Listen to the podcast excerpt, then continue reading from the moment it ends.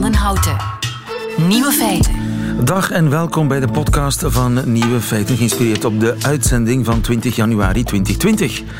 In het nieuws vandaag dat in Duitsland een man 600 euro moet betalen omdat zijn hond een kip heeft doodgebeten.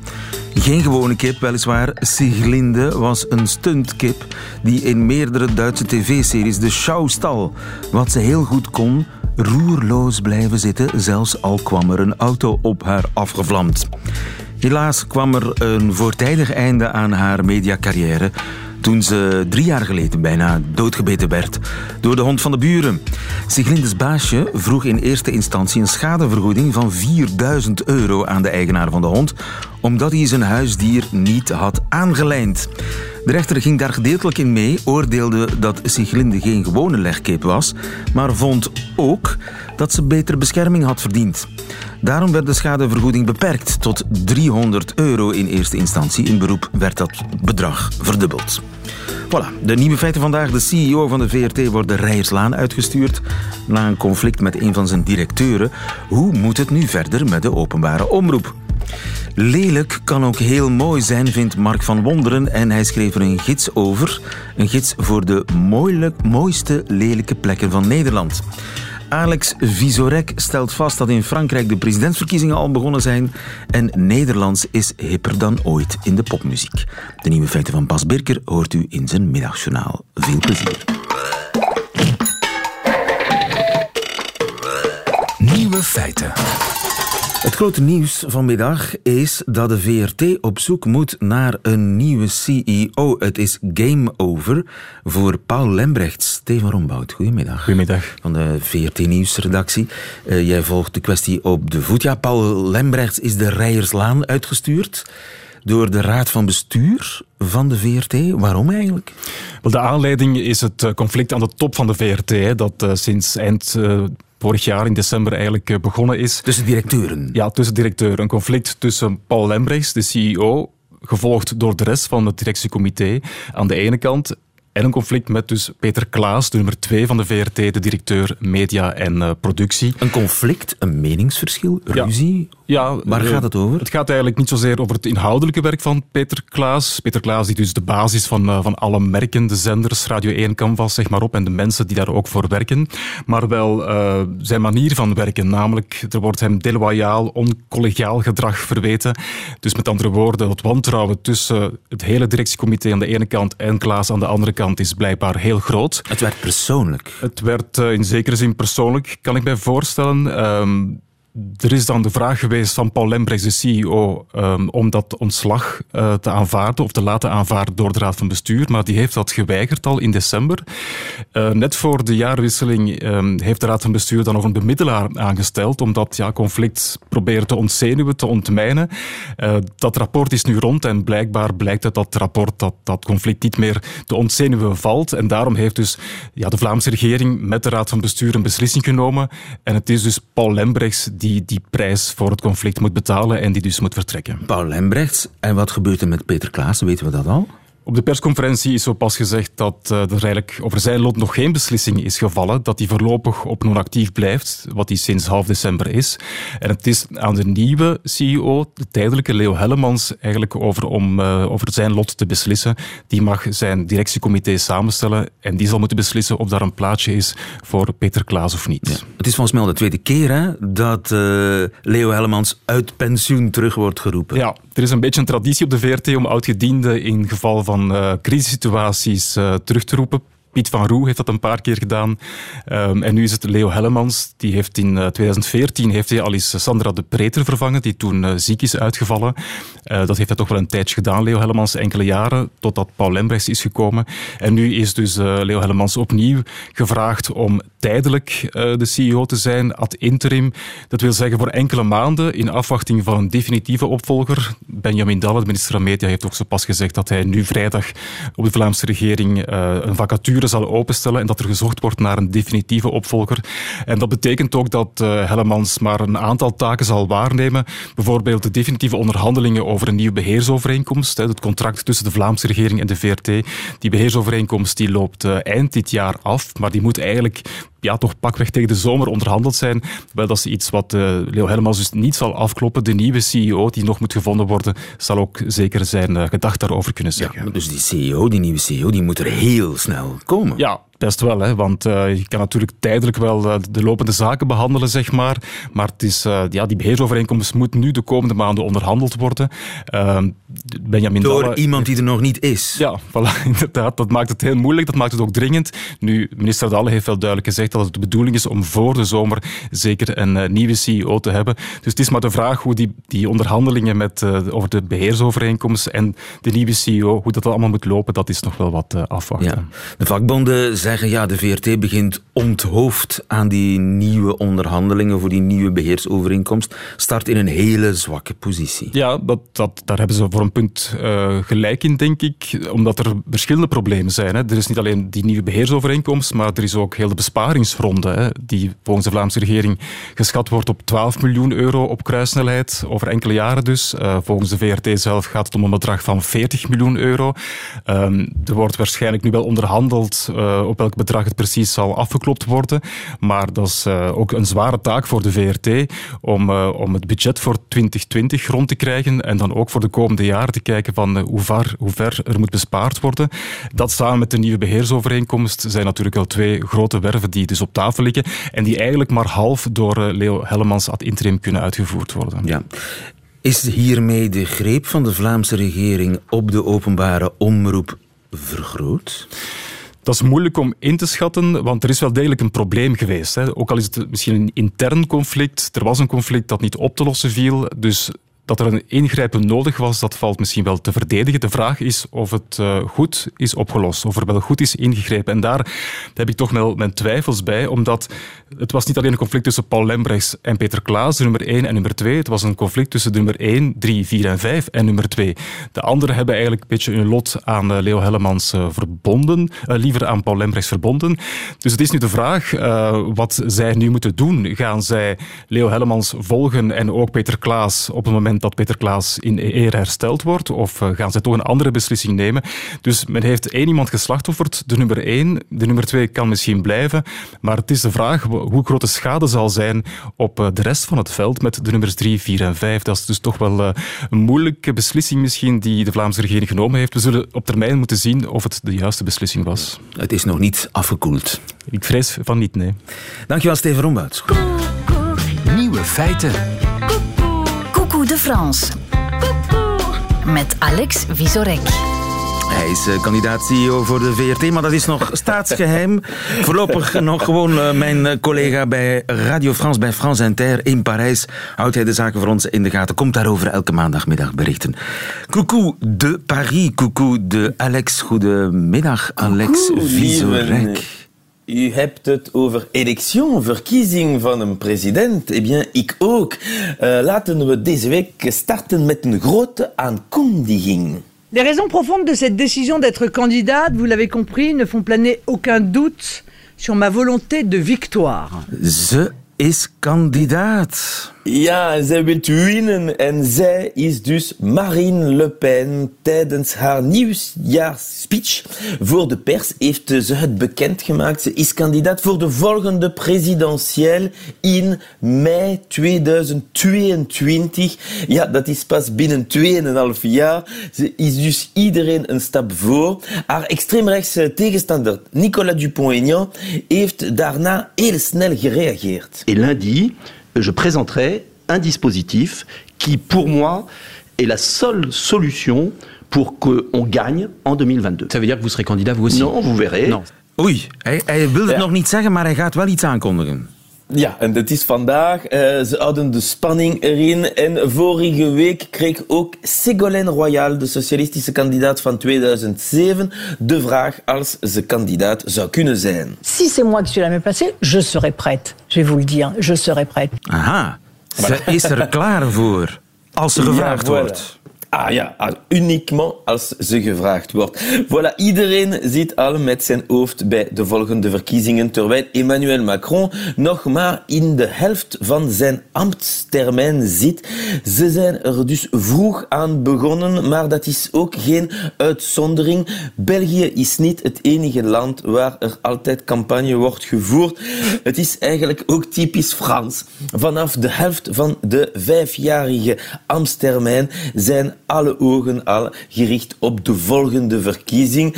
Het is als de uh, voorbereiding van een sprint in het peloton. Iedereen kijkt naar elkaar, probeert het beste moment te vinden om te starten. Je moet er niet te vroeg aan beginnen, maar zeker ook niet te laat.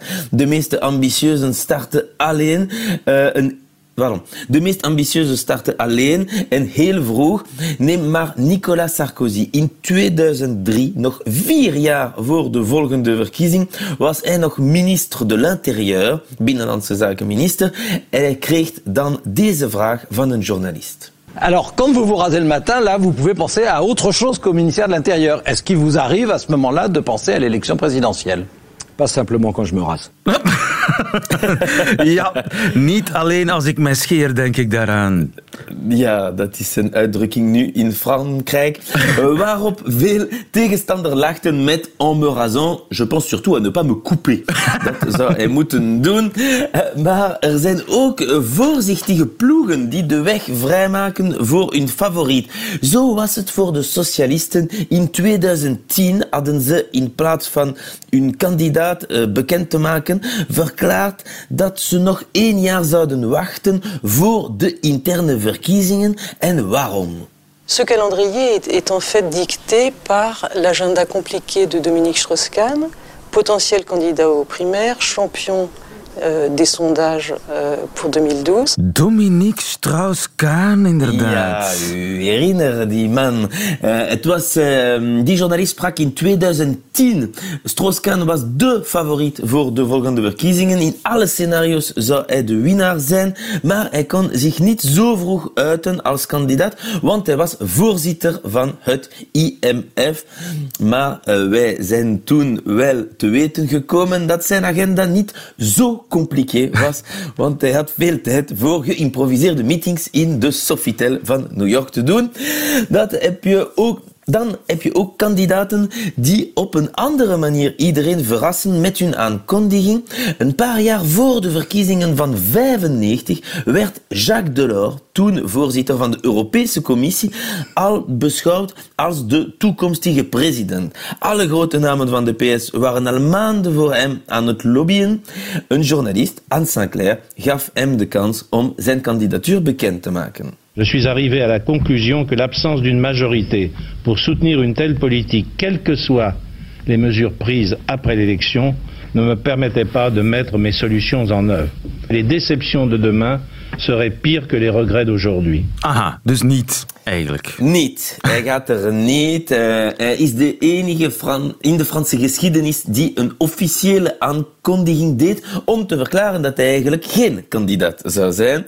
Enfin, bijna de enige, want er is een andere uitzondering, dat is Lionel Jospin, toen hij de micro nam om dit te zeggen. J'assume pleinement la responsabilité de cet échec et j'en tire les conclusions en me retirant de la vie politique après.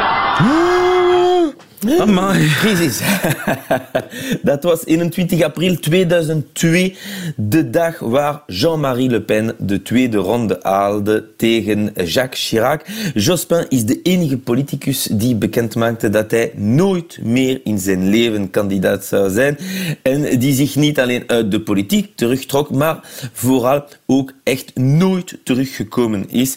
Dat was het gevolg van een grote verrassing. En nu is dochter Le Pen die iedereen verrast door als eerste zich kandidaat te stellen en te willen winnen. La présidentielle de 2022 a donc commencé cette semaine. Nu al zijn de presidentsverkiezingen in Frankrijk van 2022 begonnen. Dankjewel, Alex Visorek in Parijs. Goedemiddag. Tot volgende week. Radio Als u zoekt naar een bestemming voor een uitstapje voor uh, volgende zondag, dan uh, heeft Mark van Wonderen misschien wel een tip voor u. Zelzaten bijvoorbeeld. Is Zelzaten mooi? Wel, Mark vindt van wel, want hij is fan van mooie, lelijke plekken. Dat bestaat dus kennelijk. Mooie, lelijke plekken. Schreef daar zelfs een uh, reisgids over. Goedemiddag, Mark. Goedemiddag, hallo. Mark van Wonderen. Treurtrips heet jouw ja. boek. Prachtige titel. Ga jij vaak op treurtrip? Oh ja, als het even kan, dan uh, plan ik weer een nieuw bezoekje aan een mooie, heerlijke treurplek. Ja, zeker. Ja. Zoals Celzaten bijvoorbeeld. Zoals Celzaten, ja. ja. Ik moet zeggen, ik had daar nog nooit eerder van gehoord. Uh, maar iemand nam mij daarmee naartoe. Ja, en ik was meteen, uh, meteen betoverd. Wat een, wat een heerlijke plek, wat fantastisch. Ja, te gek. Fabrieksdorp wordt het wel eens genoemd. Ja, ja, ja, ja, ik begreep dat het in België wel een uh, bepaalde naam heeft. Uh, maar nou ja, toen ik daar binnenkwam en, en over een een of andere brug, toen zag ik daar beneden liggen een zetelbedrijf. Dat, nou, dat moet je echt een keer opzoeken. Dat is zo fantastisch lelijk. Dat, ja, ontroerend. Fantastisch lelijk? Ja. Spuug ja. mooi is ook wel een term ja, die jij gebruikt. Zeker. Ja, ja, ja, ja, het zijn van die plekken die, um, die eigenlijk zo lelijk zijn dat ze weer vanzelf heel erg mooi worden. Hè? Dat, je, dat als je er langs rijdt, dat je eigenlijk op je rem wil trappen en denkt van, wat, wat, hoe komt dit hier? Wie heeft dit gebouwd? Hoe is dat bedacht? Wat? wat? Dat, ja, dat, heerlijk. Ja. En nu is er dus uh, een echte reisgids die jij gemaakt hebt voor ja. mensen die, laten we zeggen, de Amsterdamse grachten beu zijn en eens iets anders Precies. willen dan een pittoresk Hollands dorpje. Ja. Een uh, reisgids voor het andere Nederland, zeg maar, het spuugmooie uh, Nederland. Uh, een reisgids met een Spotify-lijst, want daar staat onder mm -hmm. meer dit op. Het Buikslotermeerplein gaat leven als er mensen zijn. Het Buikslotermeerplein komt tot leven door mensen zoals jij. Ja, ik kom al meteen in zelfmoordstemming als ik dit hoor, moet ik eerlijk bekennen. Uh, Jos de Roy, Buikslotermeerplein, staat op jouw Spotify-lijst die bij jouw reisgids uh, hoort. Waar ligt dat? dat... Uh, Buikslotermeerplein ligt in Amsterdam-Noord. Uh, en, en Amsterdam, ja, dat is inmiddels een, een, plek die geregeerd wordt door het grote geld. Uh, maar aan de andere kant van het ei, zoals wij dat noemen. Daar ligt Noord. En dat is nog een, nog een, ja, een baken van, van treurnis en uh, gebrek aan beschaving. Uh, en, en Buikslotermeerplein is, is daar het, allermooiste voorbeeld van. Dat is één grote samenraapsel aan, uh, aan foute gebouwen. En, en, en een plek waarvan je niet kunt bedenken dat dat nog in Amsterdam bestaat. Ja, maar waar zit dan precies de aantrekkingskracht? Is dat in de aandoenlijke poging tot vrolijkheid? Ja, nou, er zijn heel veel pogingen geweest om het te verbeteren. Maar al die pogingen die zijn de laatste nou, vier, vijf decennia verzand in goede bedoelingen. Dus overal zie je de mislukking, die, die druipt ervan af. Maar het zijn ook niet alleen de gebouwen in Amsterdam-Noord. Uh, wat dat echt heel erg mooi maakt, zijn de bewoners zelf. Dat, uh, ik, soms ga ik daar een half uur op een bankje zitten. En wat er dan aan je voorbij trekt, een hele parade aan, aan scootmobielen, kanta's en allerhande andere mensen, dat is, dat is genieten. Ja. In tegenstelling tot het uh, heel netjes uh, opgepoetste Amsterdam Centrum, ja. de grachtengordel, daar ja. zie je voornamelijk toeristen.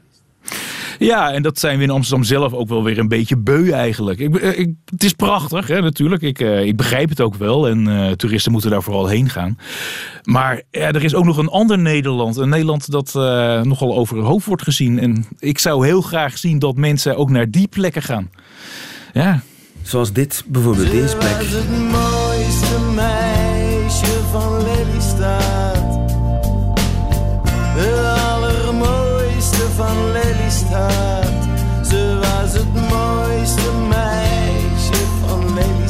Is dat ook een hoofdstuk in jouw treurgids? Ja, Lelystad wordt in Nederland ook wel Lelukstad genoemd. Um, en, en het bijzondere aan, aan Lelystad is, het is uh, gebouwd zeg maar ja, from scratch. Hè. Je, de, ingepolderd land, dus ze mochten daar een hele nieuwe stad ontwerpen. En, en dan zou je denken, dan heb je dus alle kans om iets heel moois te doen. En dan hebben ze Lelystad gebouwd en dat is dus goedkoop, eh, eh, lelijk, eh, één grote eentonige bende en een volledig mislukt centrum. En dat, dat, eh, dat, eh, ja, dat, dat maakt het eigenlijk een bezoek meer dan waard. Ik kan het iedereen aanraden. Het is eigenlijk, Lelystad is, is de heilige graal voor de liefhebber van treurnis. Dat is de top. Dat is eh, voor wat mij betreft de absolute top. Het is ook lekker makkelijk. Eh, je, je loopt het station uit en, en je staat dan meteen in, eh, in, de, in de misère eigenlijk. Ja. Ja. Maar wat is het dat jou in misère zo aantrekt? Nou, eh, eh, in, in Nederland is, is echt eh, over elke vierkante meter worden wel bestemmingsplannen geschreven. En ik had eigenlijk verwacht dat het dan ook onmogelijk was dat er plekken waren die onbekommerd konden verloederen.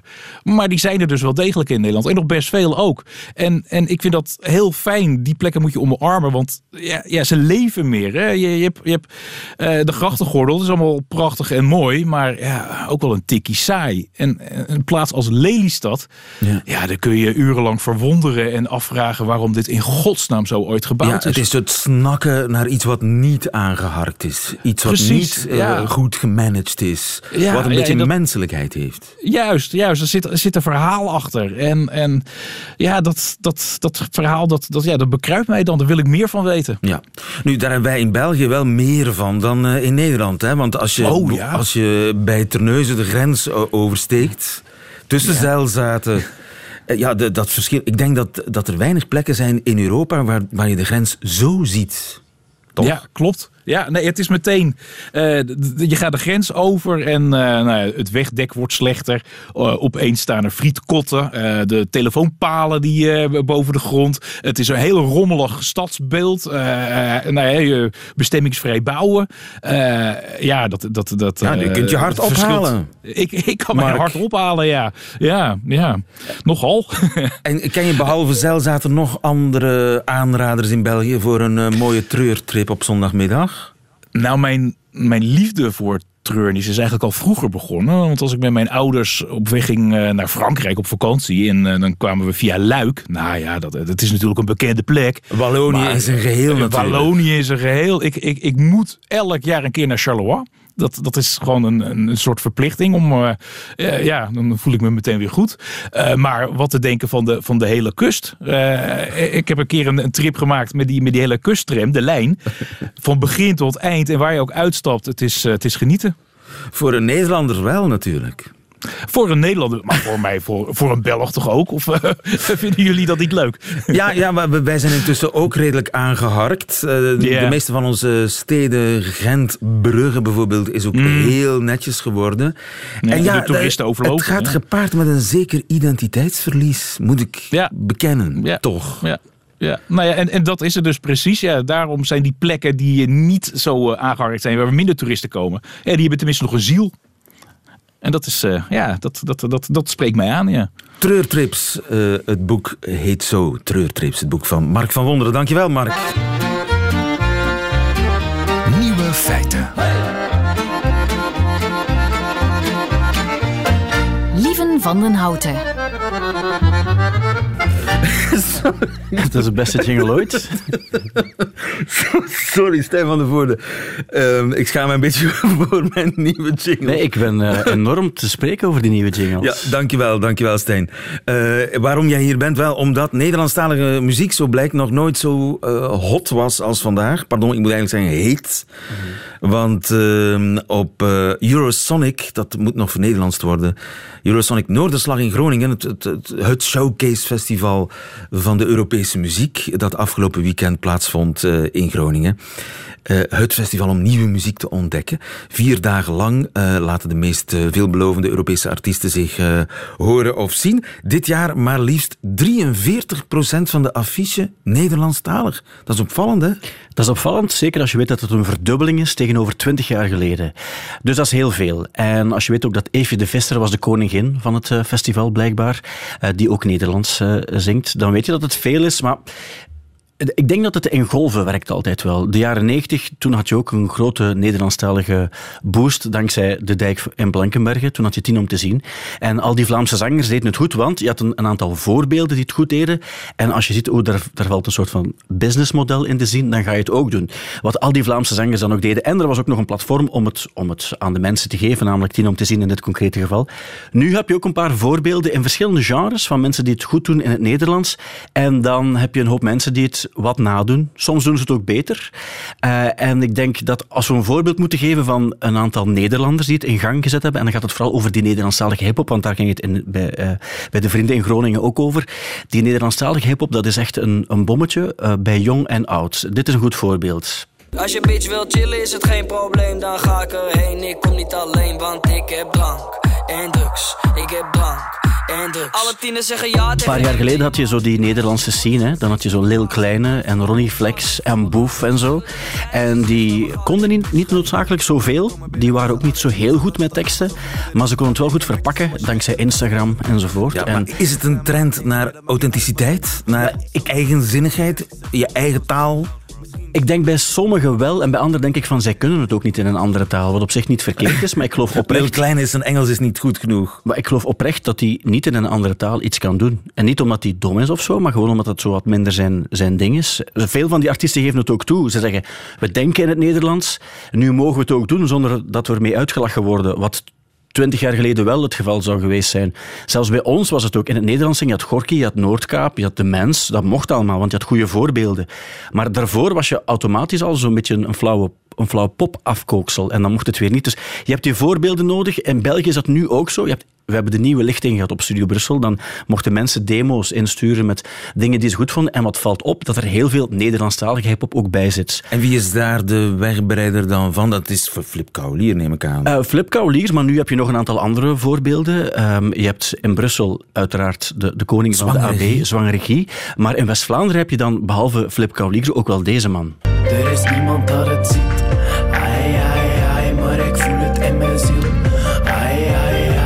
Heeft ook de AB uitverkocht, Brihang. En dat was ook, het gaat ook supergoed met hem. En ja, dan denk je ook als West-Vlaming, het is behalve Flip Kaulier ook nog mogelijk om als, uh, om als jonge gast iets te maken. Ja. Hij is ook verstaanbaarder. Hij is verstaanbaar en zijn teksten zijn ook goed. En ik vind dat wel heel belangrijk, want bij die Nederlandstalige hip-hop zit zoveel ja, er zitten zoveel, flauw, er zitten zoveel flauwe dingen bij, maar hij doet het ook nog wel goed. En dan, dan kan je ook nog wel ergens, ergens geraken. Uh, vorige week was er iemand door die nieuwe lichting op Studio Brussel, ook iemand bij ons. En zij deed het eigenlijk als eerste um, in het Nederlands als het gaat over R&B. En dat vond ik ook wel tof. En zij zei ook van, ja, maar ik zou het niet weten in een andere taal. Als ik die, die teksten moet uitschrijven die echt uit mijn ziel komen, als ik die moet gaan vertalen, ja, dan moet ik zo via Google Translate aan de slag en dan nog eens laten nalezen. Zoveel werk. Gewoon Nederlands. Dat, dat mag. Waarom niet eigenlijk? Dat kan absoluut. En ze zei, ze zei het ook op een soort van eerlijke manier. Ik dacht van, maar je hebt gelijk, waarom zou je het gaan vertalen ook als je je daar oké okay Iedereen ging er vroeger van uit, Engels klinkt zoveel beter. Ja, en op een bepaalde manier uh, is dat, als het gaat over puur poëtische klanken, soms ook wel uh, waar, vind ik. Maar anderzijds zijn er nu zoveel goede voorbeelden dat het ook in onze taal kan. En dan denk ik ook wel tof. Moet ik dat meisje eens laten horen? Die Ikraan, dat is haar naam. Zij, zij klinkt zo. Baby girl, niet op de reflectie in de spiegel. Baby girl, jou. Depressie is een leugen. Mening al gevormd, Gods eigendom. Ah, ah, ah, ah. Doe toch niet zo dom, je hebt niemand rondom jou. Opvallend ook Nederlands, echt Nederlands. Het is echt Nederlands. Niet een of ander tussentaaltje of, of, dialect. Nee, absoluut. En het gaat, zij zingt in nogal wat nummers, want ze is nog jong, ze is nog studenten. En zij zingt dan over geestelijke gezondheid en, en uh, ook over haar leven. En dan zegt ze, ja, ik kan het alleen in mijn taal. En dan denk ik, chapeau, goed, waarom niet? Sommigen zeggen, het heeft te maken met een soort uh, xenofobe reflex die je overal in de, in de maatschappij ziet terugplooien op de eigen identiteit in bange tijden? Heeft het daar iets mee te maken? Ik denk het niet eigenlijk, want heel wat van die mensen die het doen zijn net mensen die uh, een ander kleurtje hebben en daardoor ook niet noodzakelijk tot het Arische Vlaamse ras behoren. Boreaal is de term. Ah, is dat de officiële, is dat de officiële term? Ja, ja, daar moet ik heel correct in zijn. Nee, uh, ik denk het niet. Uh, nee, uiteraard zal daar bij een klein deel van de mensen rekening mee gehouden worden, maar bij de meer begaafde ja. personages denk het ik dat is afgo een afgooien van een complex eigenlijk over je eigen ja, taal. denk het wel. En af en toe duikt het op in verschillende genres en nu is het meer via die hip-hop, wat nu toevallig ook het meest populaire genre is als het gaat over verkoop en, en streams. Dus ik denk dat het daarom ook meer opvalt en het is zeer aanwezig, maar waarom niet? Dankjewel, Stijn van de Voorde. Radio 1. Nieuwe feiten. Wat waren ze, de nieuwe feiten van 20 januari 2020? U hoort alleen nog die van Bas Birker, de Nederbelg, in zijn middagjournaal. Nieuwe feiten. Middagjournaal. Liefste landgenoten. Het was me nog nooit eerder opgevallen. Maar toen ik gisterochtend bij de bakker stond, greep het me, figuurlijk gelukkig, ineens bij de keel. Van de vriendelijke jonge dames die me afwisselend aan mijn dagelijks brood helpen, is exact 100% slachtoffer geworden van de gelnagelmafia. Eén dame droeg zwarte klauwen, behalve op haar pink, want daar had een nepnagel gelost, waardoor ik ineens tegen een verkalkt stompje aan moest kijken.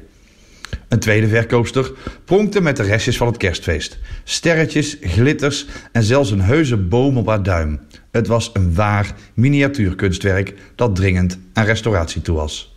Toen ik zes jaar geleden de bruisende stad verruilde voor het pittoreske Merksem, stond de helft van de winkelpanden op de vermaarde Bredabaan leeg. Ik weet dat de stad Breda heet en de weg ernaartoe dus Bredabaan, maar probeert u maar eens een discussie te voeren met een Antwerpenaar die denkt dat hij gelijk heeft.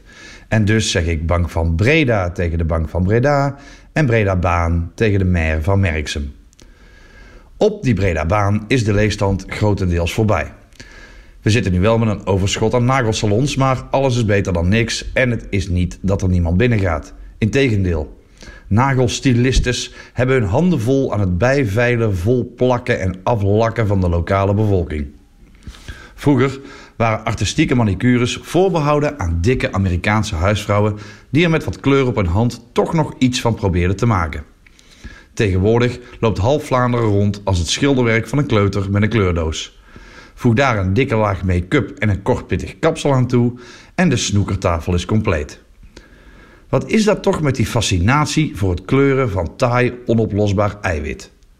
Ja, dat is wat haar en nagels zijn, net als eelt. Nog een paar jaar wachten en in Amerika openen ze vast een salon om kostige hielen te beschilderen. Begrijp me niet verkeerd. Iedereen mag doen wat hij of zij mooi vindt. Maar nagellak, lieve luisteraars, is maar één dag mooi. Daarna begint het afbladderen. En terwijl ik stond te kijken hoe de negen zwarte klauwen en een stompje mijn waldkorn door de snijmachine leidden, vroeg ik me af hoeveel gelnagels ik in mijn leven al gegeten had. En dan zwijg ik nog over kapsters en serveersters. Mij maak je niet wijs dat de spoelbak in het gemiddelde café niet voor minstens 1% uit hars, acryl en oplosmiddelen bestaat.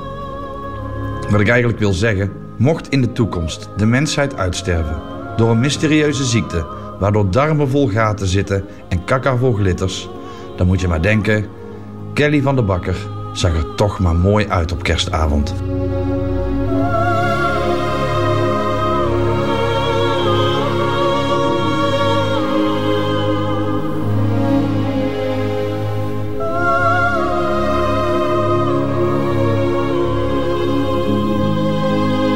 Altijd een uh, mensenvriend geweest en gebleven, deze Bas Birker in het Middagjournaal. Einde van deze podcast, hoort u liever de volledige uitzending met de muziek erbij? Dan kan dat natuurlijk via de app van Radio 1 of via de site radio1.be, waar nog veel meer fijne podcasts te vinden zijn. Tot een volgende